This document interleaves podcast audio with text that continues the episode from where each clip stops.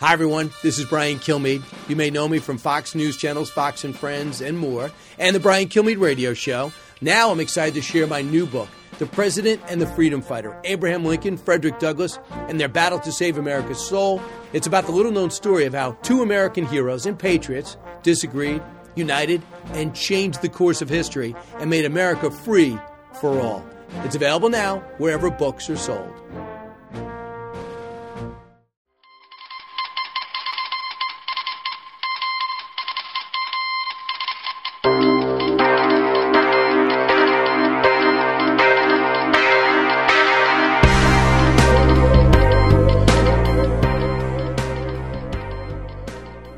Welcome to Mad Dogs and Englishmen. Uh, before we get started, because Charlie and I are actually going to, uh, I think, have a, a fairly pointed disagreement about something for a change, I should point out that I am going to be traveling next week and probably there won't be a podcast. So before any of you people think that after us disagreeing, we stop doing the podcast at a peak, I just think there's probably not going to be one next week. I'm going to try to make myself available for it, but it's going to be hard to uh, get it scheduled.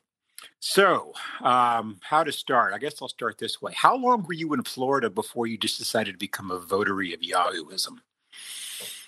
I have had the view that I don't really care what people say about even two presidents my whole time at NR.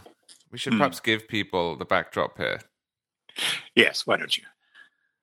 Well, I wrote a piece saying that this meltdown, my word, uh, over this "Let's Go Brandon" chant is needless. It's silly. People's response to it, in the press especially, but on the left, much as people's responses to criticism of Trump and profanity toward Trump, is is silly, and Why it's just silly? something I just don't care about. Um, it's it's maybe the thing I care about the least. I am concerned about violence, stalking, and the encroachment of politics into apolitical spaces. Mhm. For example, people going up to Mitch McConnell at a restaurant and shouting at him. But But isn't that precisely what we're talking about here? Well, Uh, the we- encroachment of politics into sporting events. we are and we aren't. As I wrote in the piece, I I don't like, as a matter of taste, if it indeed happened, this Southwest pilot saying "Let's go, Brandon." But the responses and the analysis that I wrote about are just ridiculous in their, in their breadth, in their, in their tone. I mean, we have a big free country. And since before it was a country, uh, people and politicians have spoken about each other in the rudest and most hyperbolic terms.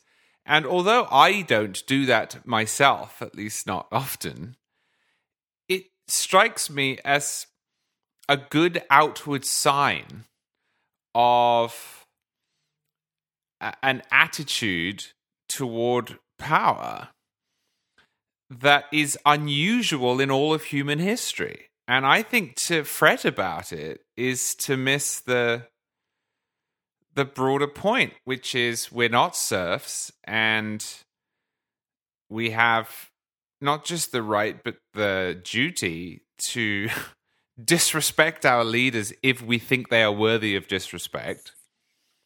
And Yeah, I think you would have. I think you would have. Let me interrupt for just one second. Sure, I think sure. you would have a better case there if we were talking about making a special exception for talking about the president. But that's not what we're talking about.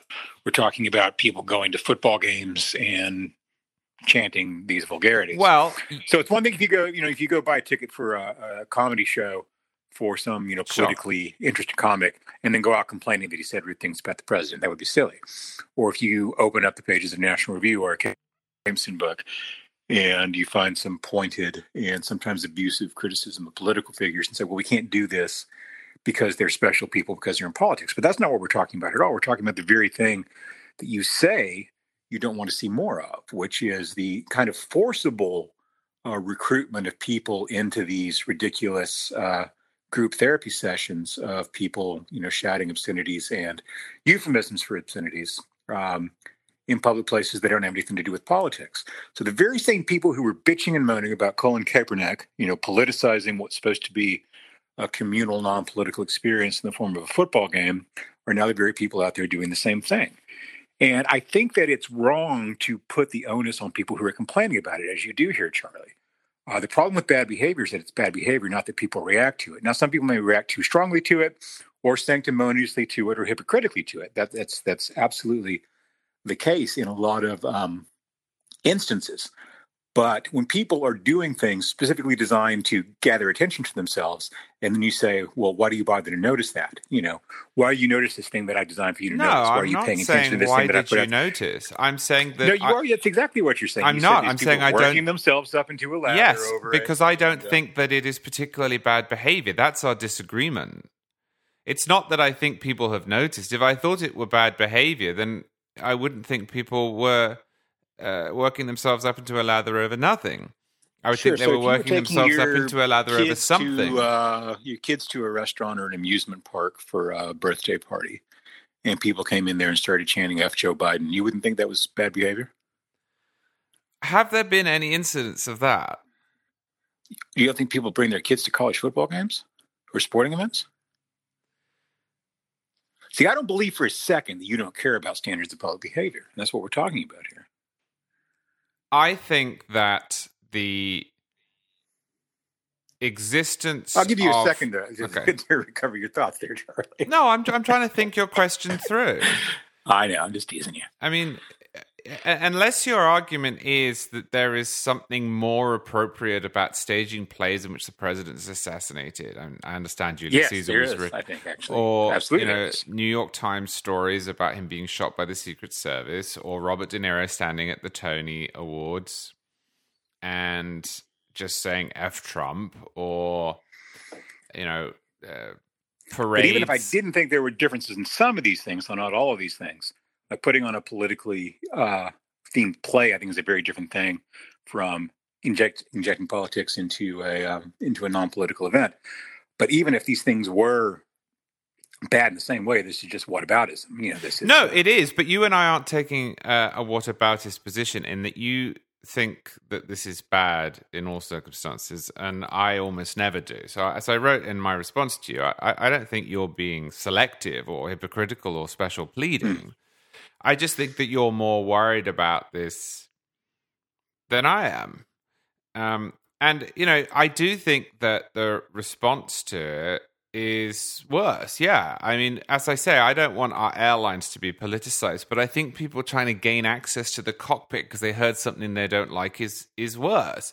I don't think that um you know, this is a particularly intelligent way of criticizing the Biden administration. But the idea, as Dana Milbank said, that this is, you know, and who's not nobody and is writing in the Washington Post, that this is all conservatives have is just completely absurd. Just as it was absurd when people on the MAGA side of things said, and they did say, well, look, all the left has is hatred of Trump, or, or, or they're just worried about his tweets. They weren't. But th- they were also um, willing to be profane about the guy, and it just, huh, maybe just- this is maybe this is where we actually disagree because I kind of think both sides are basically right about those things.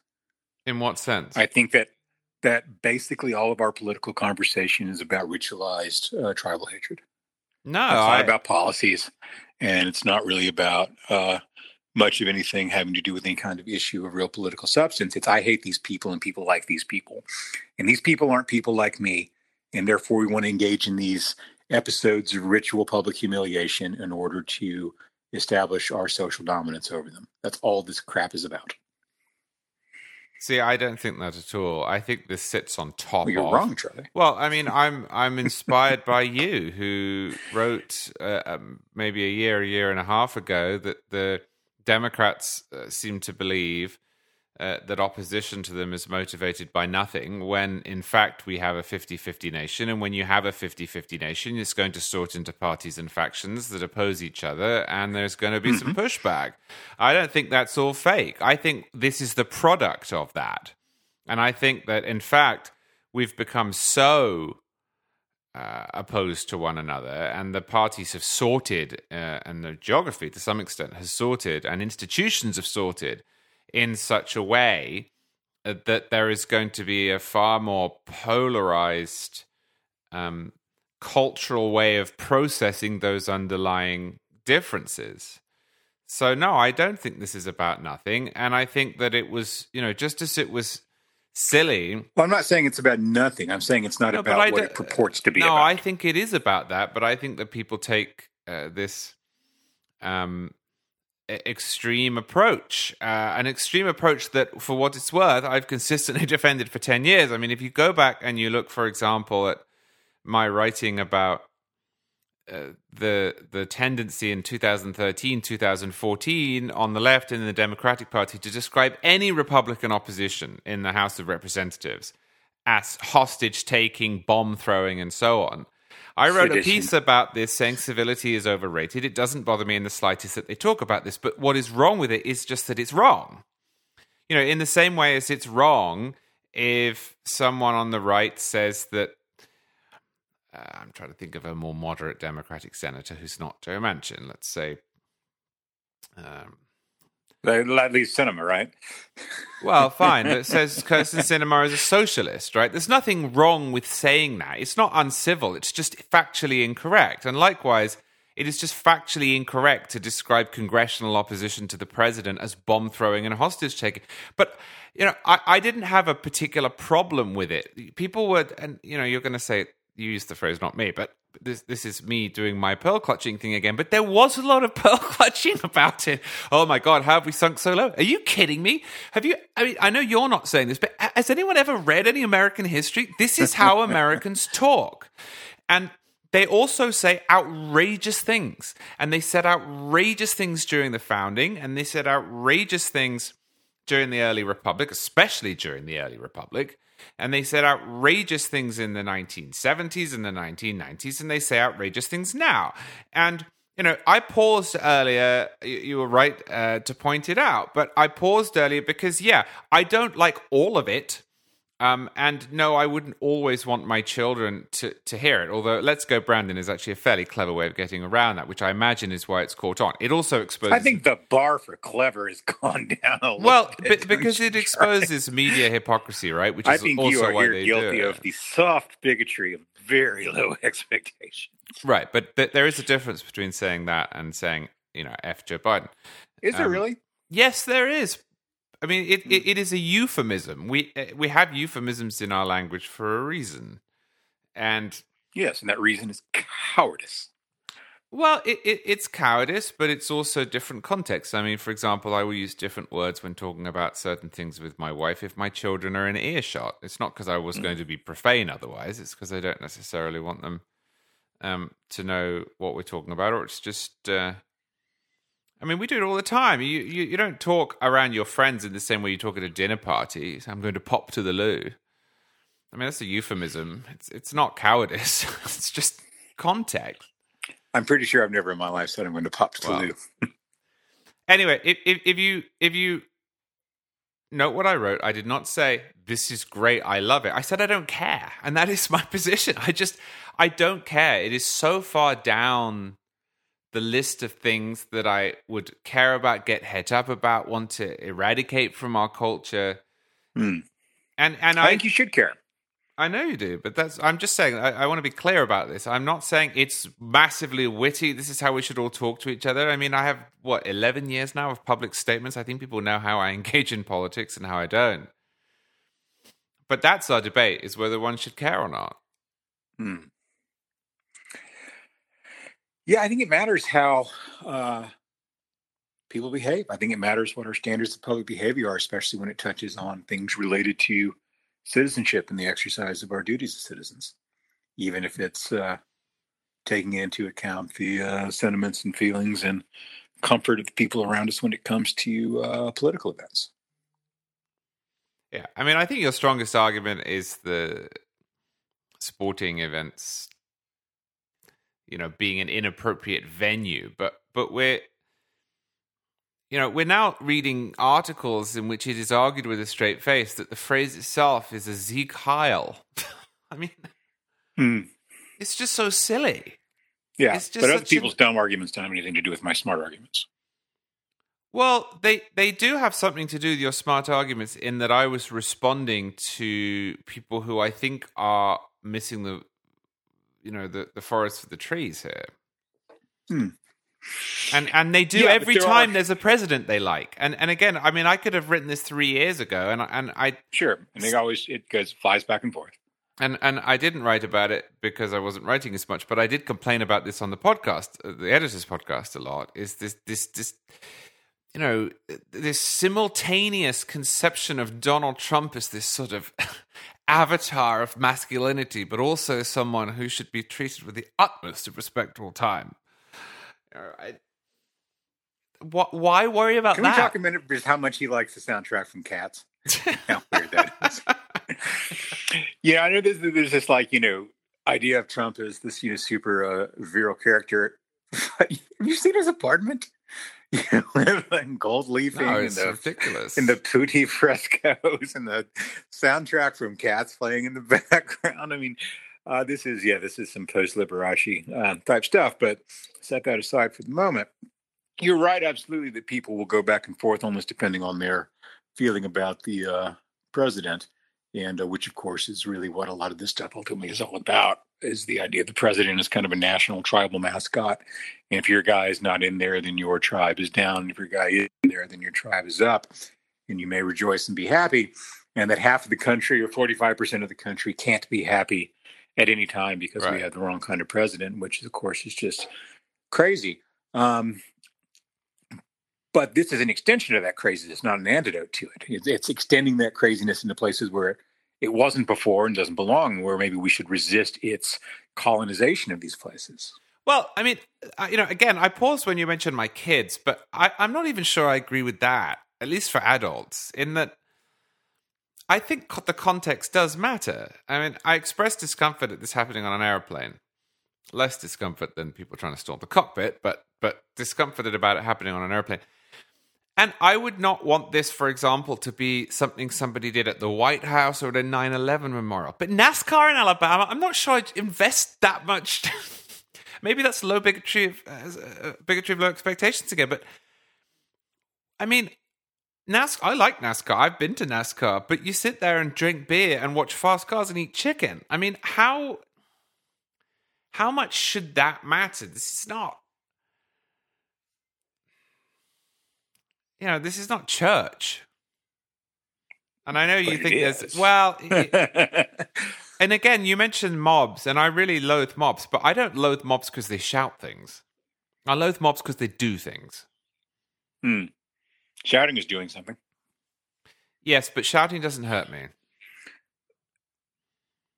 But I think there's a question of who they're shouting out and why. And, And, the and idea the is answer here is a sort of- president who is very safe and sconced a long way away. No, no, no. Nothing to do with the president. It has to do with the people around them. This is a form of social aggression of trying to establish a kind of dominance over public spaces for your voice and your ideas.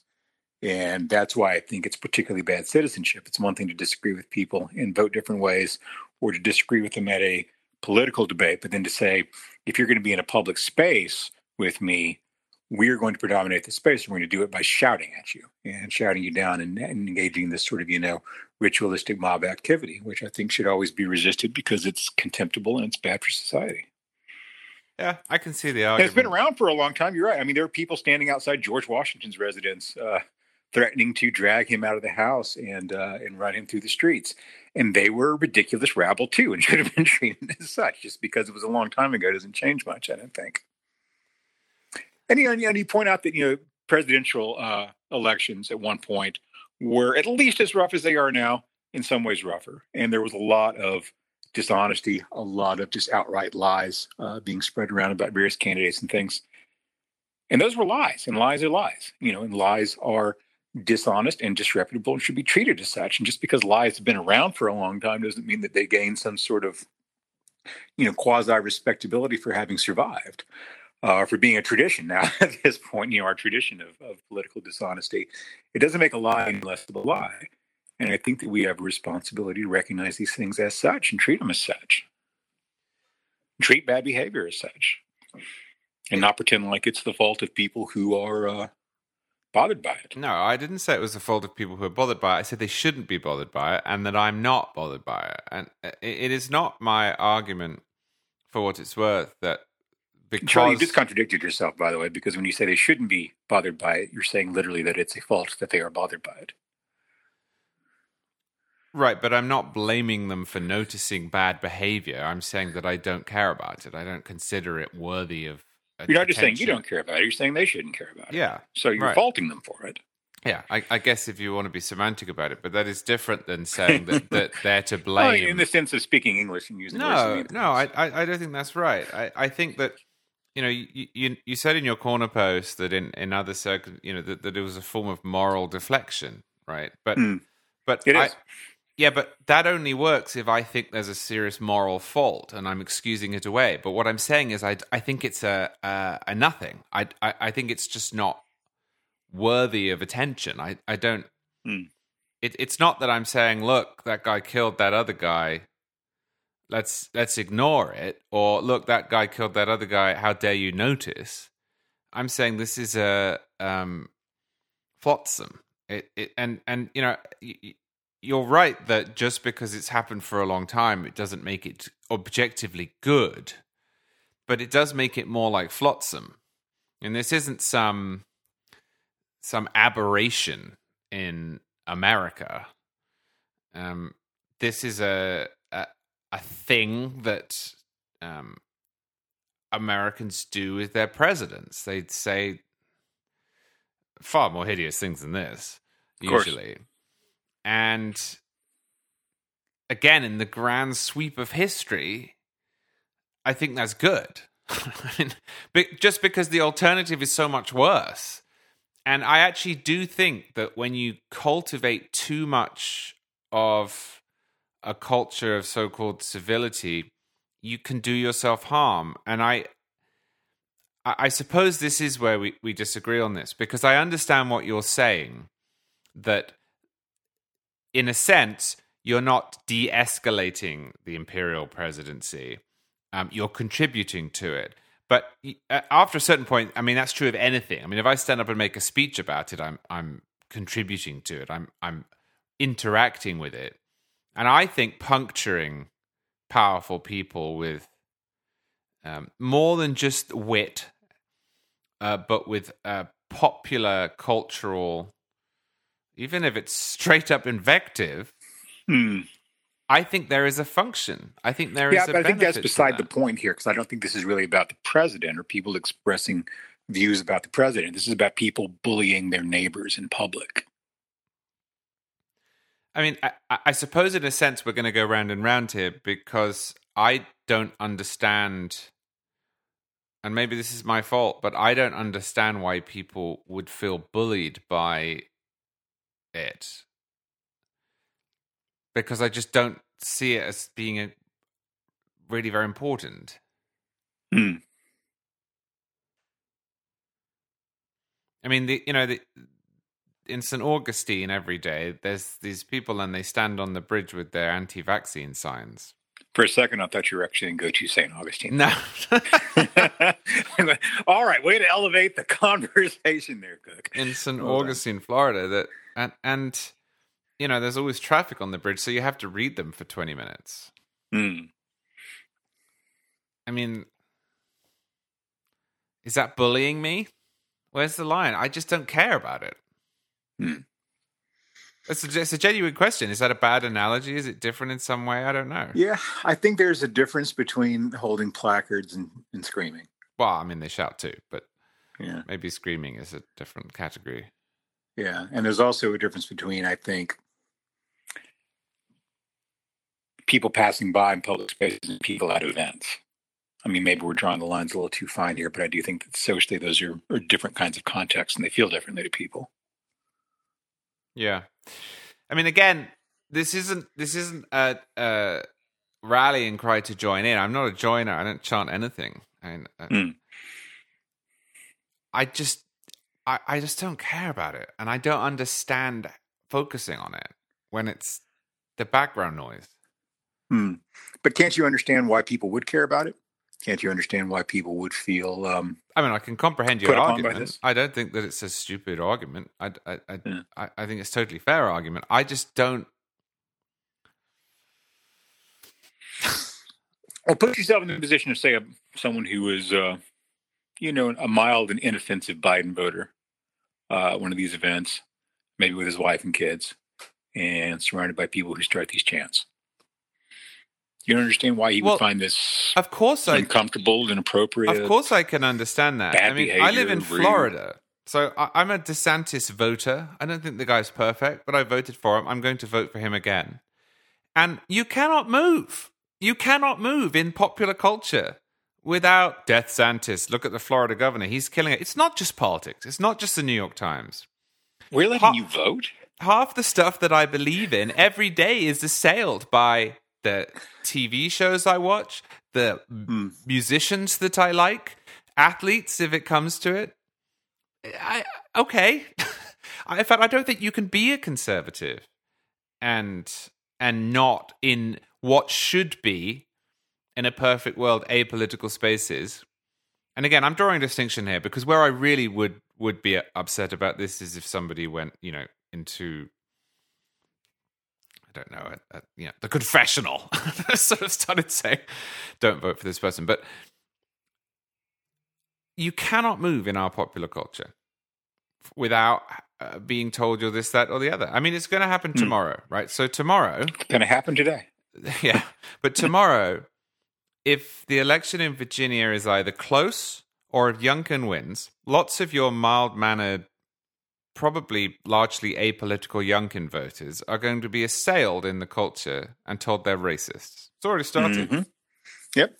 And I don't like that, and I wouldn't Shouldn't do it myself. It? Yeah, but I also don't care. Shouldn't we oppose it on our side? But it's the well, wallpaper. It? Should we oppose it or do you not care? It's got to be one or the other. If if you don't care, then there's no point in opposing it. Well, I suppose I'm not that interested in. I mean, outside of my job, which is to argue politics, I suppose I'm not interested in in in opposing it so much as I like um won't wouldn't indulge in it myself. I just think hmm. it's become white noise. Oh, you would say white noise. That's a great point. All right. Well, I think that was a reasonably full and frank exchange. And by the way, on this subject. One, one yeah. more thing. One Go reason ahead. why I would draw a distinction to answer that question, why not oppose it, one reason why I would probably write about one and not care about the other, and this would have held just as true during the Trump years or the Bush years, is that in the one instance, you have powerful and influential people pointing at uh, bystanders and saying the hmm. reason you voted the way you did is that you're a contemptible racist. And and I, I feel hmm. some compulsion to write, no, actually that's not what happened here. But in the case of the president, I don't. And I didn't with Trump. Which is why I wrote pieces saying, actually, I don't think that all Trump voters are insert epithets here. But why yeah. I just did not bother when Robert De Niro stood up and said, F Donald Trump, it just wouldn't have occurred to me to say, "Oh, how dare you speak about that about this man with his security detail and his money." I, I, just, and I'm not saying I'm not indulging in that punch up, punch down thing that the left does. Mm. I, I, think truth is truth, but I do think that in, in, a culture where the president is this powerful, the idea that I would get het up about people shouting, I'm just, I just don't know. Hmm. Yeah, again, I would I would add that I just don't think it's really about the president so much. I think it's about how we treat one another, and uh, I maintain that remains an important issue. Um, what else did we want to talk about today? There was one other thing I thought. The temporary hero, Joe Manchin. Yeah, I kind of got one right for a change, right? um, uh, sort of just standing in the way, not much happening. So uh, God bless the United States Senate and the ancient constitutional order uh, of the Senate keeping stuff from getting done, which is what it's there for. Uh, I'm not a huge Joe Manchin fan, as you uh, know. It's sort of a you know walk tall among the dwarves sort of thing with him. He is the uh, maybe the most publicly sensible uh, member of his party at the moment in Congress, anyway. But that is not saying a whole heck of a lot. Uh, but yeah, it's good to watch stuff getting derailed not happen. It's pleasurable to see. Do you uh, think he'll stand by his convictions? Well, I think historically you'd be a fool to bet on that. Yeah, I do um, in the case of any politician from from either party. Um, Joe Manchin is someone who uh, he's a very old fashioned kind of politician in some ways, in that he's made it pretty clear that he's got a price. Um, I don't mean that in a corrupt way. I mean that's what you know politicians, particularly senators, do. They have a great deal of power to obstruct, um, and the way they deploy that power is by waiting to get bought off in some way with you know some sort of thing that's supposedly at least in the interest of their state and their constituents. Uh, it'll be interesting to see what Manchin's price ends up being. You know, another interesting thing about mansion um, gosh, and this is uh, I have to be careful how I put this. I don't want to put Manchin in the situation of Southern senators in the 1930s in the progressive era who were racist and segregationists. That's not what I'm saying. But he's actually a little like those characters in a sense that he is, um, you know, someone who is essentially sold on the basics of the progressive vision of governance. Um, someone who has pretty strong welfare status tendencies, I think. Uh, someone who is, um, you know, generally pretty well disposed toward uh, organized labor and and that sort of thing, um, but within limits that are um, attached to a kind of conservative sensibility in his state and among his constituents.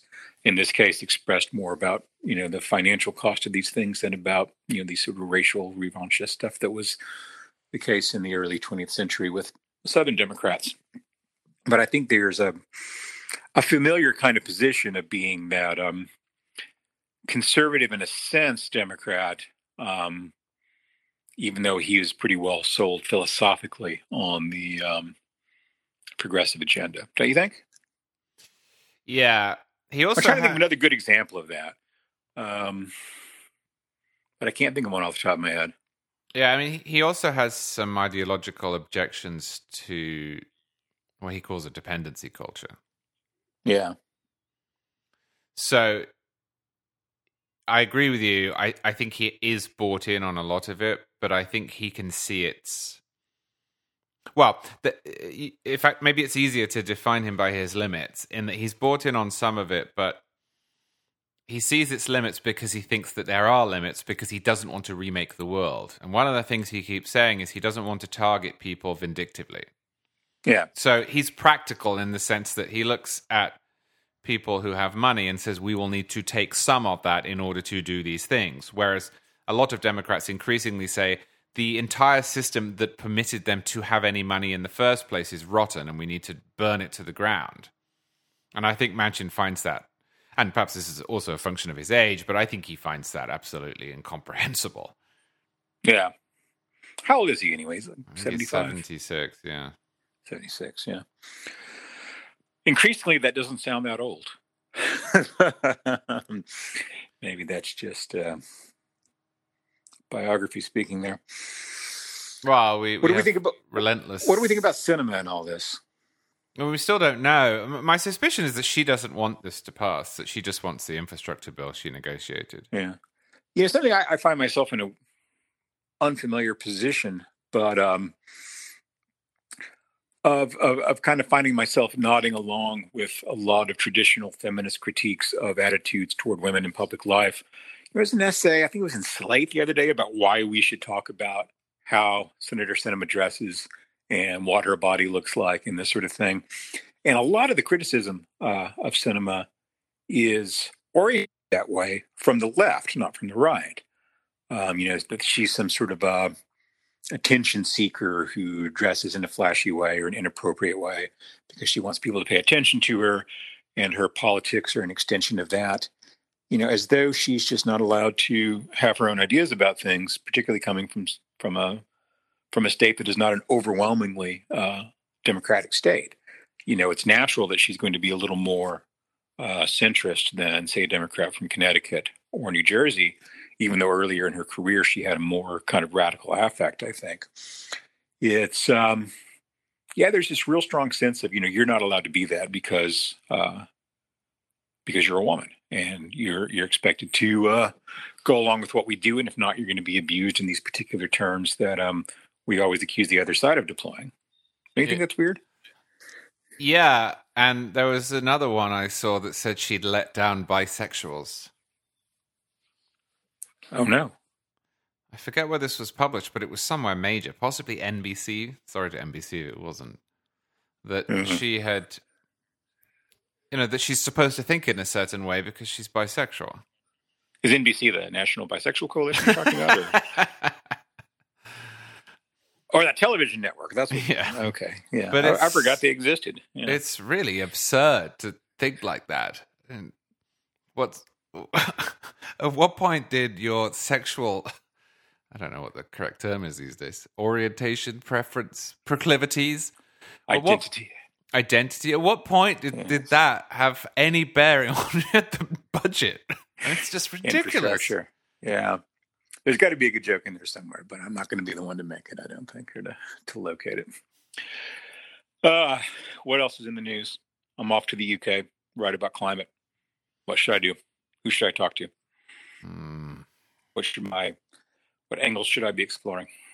Well, I, think Joe Biden nearly fell asleep yesterday in the opening. I think he actually did fall asleep. It looked like. I've never identified with the man more. yeah, I'm going to be uh, drinking plenty of coffee. I think to uh, keep myself awake. Well, it's whiskey if you're into that. Scotland. Yeah, that's true. I'm afraid uh, that's that's mostly got to be in the past for me, Charlie. Yeah. Causes Coffee's... me to break out in handcuffs. I won't pretend. Never heard that phrase. I um I won't pretend that uh, coffee is Scotland's finest product, but um I'm sure you can get. There's Nescafe everywhere. Nescafe is good enough. Yeah, that'll do. That'll do. That'll um, do. Where are you flying Starbucks into? Scotland, London, and then going up on the train. Uh, no, I'm flying from from Heathrow to uh, Glasgow. I, I kind of wanted to take the train, but there was and is a threat of a railway strike. That's right. Yeah. Um, and I think the truck drivers are going to be on strike, and the garbage collectors are already on strike, and um, it's going to be a mess. You know, I was thinking about this um, in the context of the Tokyo Olympics, which I didn't really watch, and because I don't care about the Olympics very much, but um, you really see a kind of, I think, a, a difference in in political culture where um, you know, Tokyo is putting on the Olympics in these very difficult circumstances. And it's the 2020 Olympics, even though it's 2021 and there's all the COVID stuff still going on. But there seems to be this attitude, or seem to be this attitude of, you know, we're going to use this as an opportunity to show that we can perform at a high level and deal with these adverse conditions and uh, and show the world what we can do. And I think that's a really healthy kind of cultural attitude to have Whereas in Glasgow, it's well, the world's attention is on our city right now, so we're going to figure out how we can shut things down and use it to our advantage to get an extra three percent in our wages this year. Yeah. And I think that's a really destructive and unhealthy kind of politics, but I think it's a more common one. Glasgow is a rough city. It's that's what I hear. Yeah, I've never been there. Uh, I have also never been there. Yeah. You know, uh, but rough by what standards? I was writing about this uh, earlier, and I I forget what the context was. You know, I was in Marseille a couple of years ago, and Marseille is um, a really high crime city by European standards and by French standards. Uh, something like a third of the murders in all of France happen in Marseille, and its murder rate is about the same as Provo, Utah. Yeah, um, it's also awesome. I love Marseille. That's a cool city. Um, I like that whole region. You know, my wife makes fun of me because I, I said I wanted to go there because it's the the Houston of Europe, and but it, but it is. You know, it's an interesting port city with a really uh, kind of you know global and cosmopolitan culture, and uh, I had a good time there. I like Marseille. I. Uh, but I it would... doesn't feel like you know Milan or Zurich or someplace like that. You know, it certainly feels like a place with more graffiti and more uh, uh, of a feel of street crime about it. I didn't see any street crime. No, I mean the, the, the most sinister thing about that area is is not the crime, as you say. It's that it's the stronghold of the National Front.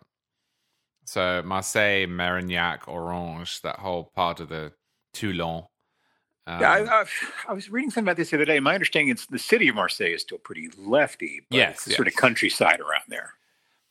Yeah, and and if you drive to Toulon, which is the port, which the, the British yeah. actually bombed in um, World War II, probably where the once. French Navy was. oh well, we we, we scuttled the French Navy. Yeah.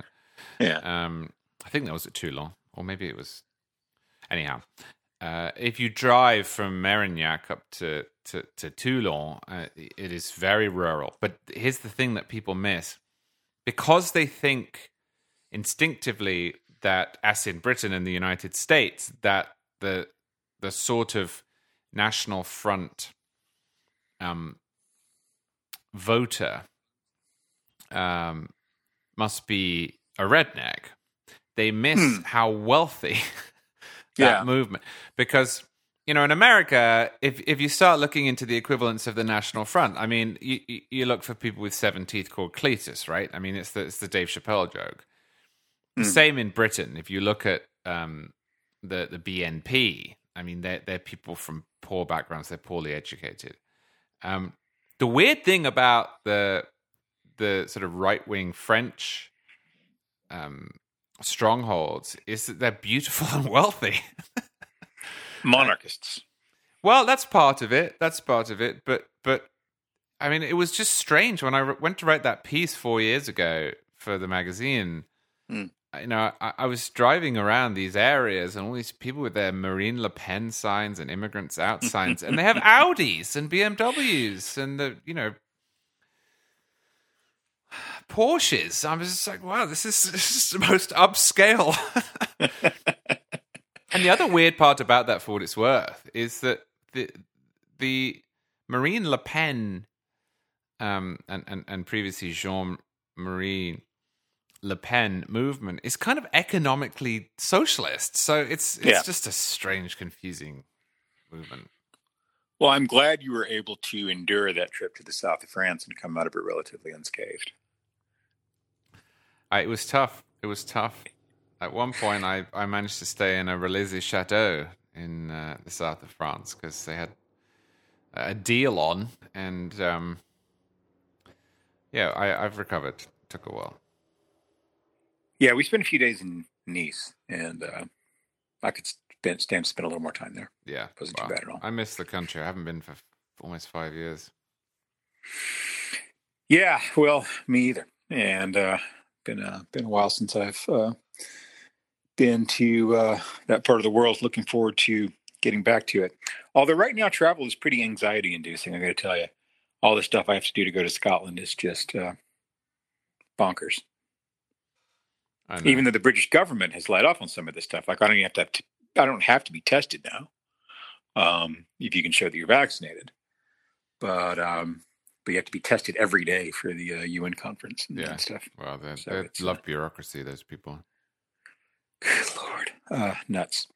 All right, I probably will not talk to you next week, but I'll try to talk to you next week. Well, enjoy. I look forward to your dispatches from from the uh, country north of the border.